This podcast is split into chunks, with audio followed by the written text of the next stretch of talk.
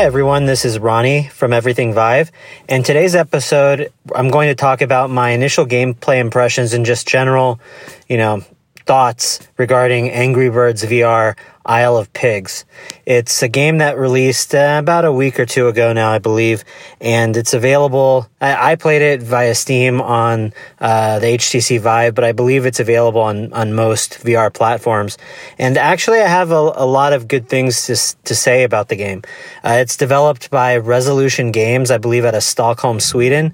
And, uh, you know, prior to recording this episode, I was just kind of pulling up some information just to find out more about them. And it looks like, I mean, the first article that came up was a, a TechCrunch article talking about how Resolution Games had recently, just a few months ago, uh, gotten about $7.5 million um, in, in funding to kind of go all in on AR and VR experiences. So, in addition to their work on the VR platforms, it looks like they're also focusing on the Magic Leap and and and and and uh, AR uh, type experiences as well. And I mean, while there's nothing incredibly ambitious about Angry Birds VR, uh, it's a super polished title, and it just it works exactly how you would expect it to And I think uh, we need more games like that uh, in VR because as as you know, we hope to get more and more uh, like you know mainstream and casual consumers into uh, into into the space uh, with the upcoming you know Oculus Quest and uh, you know offerings from HTC as well, all the standalone products. Uh, you know, we need more titles like this where uh, users can expect to just pull up a game and be able to play it with kind of no setbacks or no no previous you know knowledge or kind of expectations on on how to get through the game. So.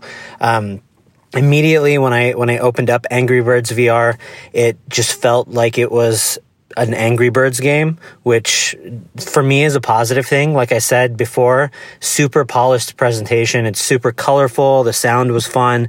The menus were all super clean. And, and I really mean that in terms of, I mean, the menu systems and the way that information is presented to the user is just like you know traditional Angry Birds that you would have on your on your on your phone. Um, but that that that that UI translates really well into VR. Uh, Resolution Games did a great job of making it so that you can easily kind of click on on on on different levels and move forward uh, from from level to level once you're in in the game and just in general, everything's very easy to use, but also uh, super easy to follow as well. So you know, there was never any kind of confusion as to to what I should be uh, looking for in the UI or anything like that. Everything just worked the way I expected it to, and it worked without a hitch. And that's, you know, one of the best things that you can say about a good UI. So it was very simple but effective. And that same thing goes with the settings for the game. Um, you know, there's not a whole lot of crazy settings or anything like that, but just everything just is is very clear cut and effective. And for people that don't know a whole lot about uh, games, I, I, think it you know spells things out in a really uh, smart way.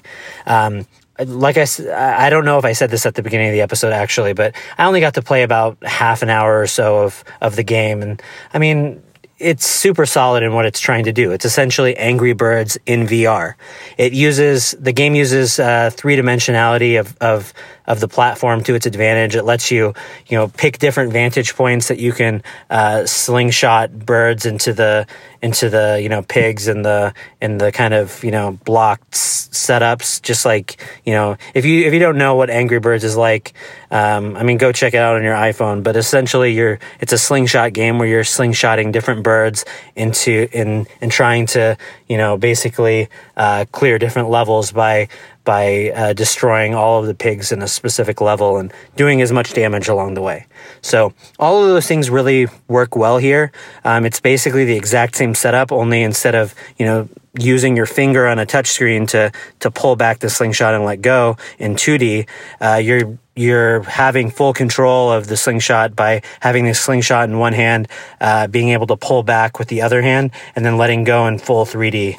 Uh, you know, using the touch controller. So um, everything works really well. The only thing, I mean, the the fact that you are actually using a slingshot and the fact that the game does such a good job of kind of showing you how the slinging is going to work, it I found it a little bit too easy, like a little bit. I mean, there's the thing is the the it so when I play Angry Birds on a phone, and I, I haven't played it in a while, I'll I'll admit that, but um, in addition to uh, you know, in addition to kind of st- strategically trying to figure out where I should be uh, shooting the birds, uh, there's also that element of of am I pulling back far enough on the slingshot? Am I angling it correctly? Like all those sort of things. And, and it's kind of judging both that gets me to the final result. Well, with my, you know, limited time with Angry Birds VR, I thought that every single time I aimed at a specific location, I was just hitting it dead on every time. There was no kind of uh, like learning or kind of you know trial and error aspect to actual slinging the birds. It was just about do I know how to where I should be hitting these. Uh, like do i know how to how to use these birds effectively and do i know where i should actually be targeting my shots so it's kind of you know the strategic element is still there, but the actual nuance and skill of of, of firing the birds correctly, um, that part is just kind of made super easy and kind of a non-issue by the fact that the controls just are so dead on precise and so i mean it the game is definitely on the easier side of things and just like the the traditional Angry Birds game, it can get repetitive because you're doing the same thing stage after stage after stage. But I mean, there's a ton of stages and this is one of those games that you're just going to get into and and knock out a few stages here or there and probably turn it off. But um, like i said before everything that it does it does you know very very well. There was no kind of glitching. There was i didn't like everything is super solid and in vr um, like there's something to that i think um, in terms of you know the the game the game world felt like it was a solid, you know, very like I said, colorful, polished, but just it it felt as put together kind of as the game feels on your phone, and that's saying something because there's a lot of games out there that uh, don't nail that vibe for whatever reason, just don't nail that high quality kind of you know you feel almost like it's a it's a work in progress kind of game even though this is a, a fairly you know budget title, I would say. I mean, I don't think a ton, a ton of of, of development time went into it, um, but it nails all of those things and does so in a very satisfying way. Um, so, I mean, yeah, the the nature of the game in general lends itself to playing in short bursts at any time, kind of on the phone. Whereas here, uh, you're actually going to have to strap on a headset, which kind of makes it a little bit less of a of an easy sell. I mean, you're more likely to play a few levels on your phone while waiting on the bus than you are going to be just, oh, I have five minutes in my my my living room. Let me strap on a headset and play. But um, but that said, uh, this game is is is still um, for what it is great. I think the five to ten dollar mark would have been like a no brainer when it's approaching $15 plus because it's so simple um, it's a little bit trickier to recommend um, for a lot of people out there that um, you know are just general vr users at this point that have had the vive or the rift for a long time um, but it's like I said, it does exactly what it do, what it sets out to do, which is Angry Birds in 3D in VR. It does it perfectly, I think, in that regard, uh, and it's great for kids and super easy to to just drop new people in, and, and they'll just get it right away. And that's kind of why. I mean, I think, like I like I had mentioned at the beginning of the episode, we need more titles like this um, on the VR platforms, and that is to say, games that are just kind of pick up and go. Uh, games that you can that you could theoretically just put anybody into.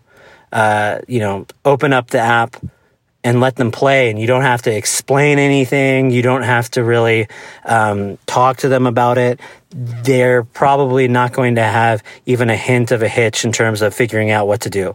Like like even me as a as a pretty you know veteran VR user, there's some games that you know the first time through I'm kind of trying to figure out the UI, figure things out, figure out the gameplay mechanics, and it can be a kind of bumbling process the first few times.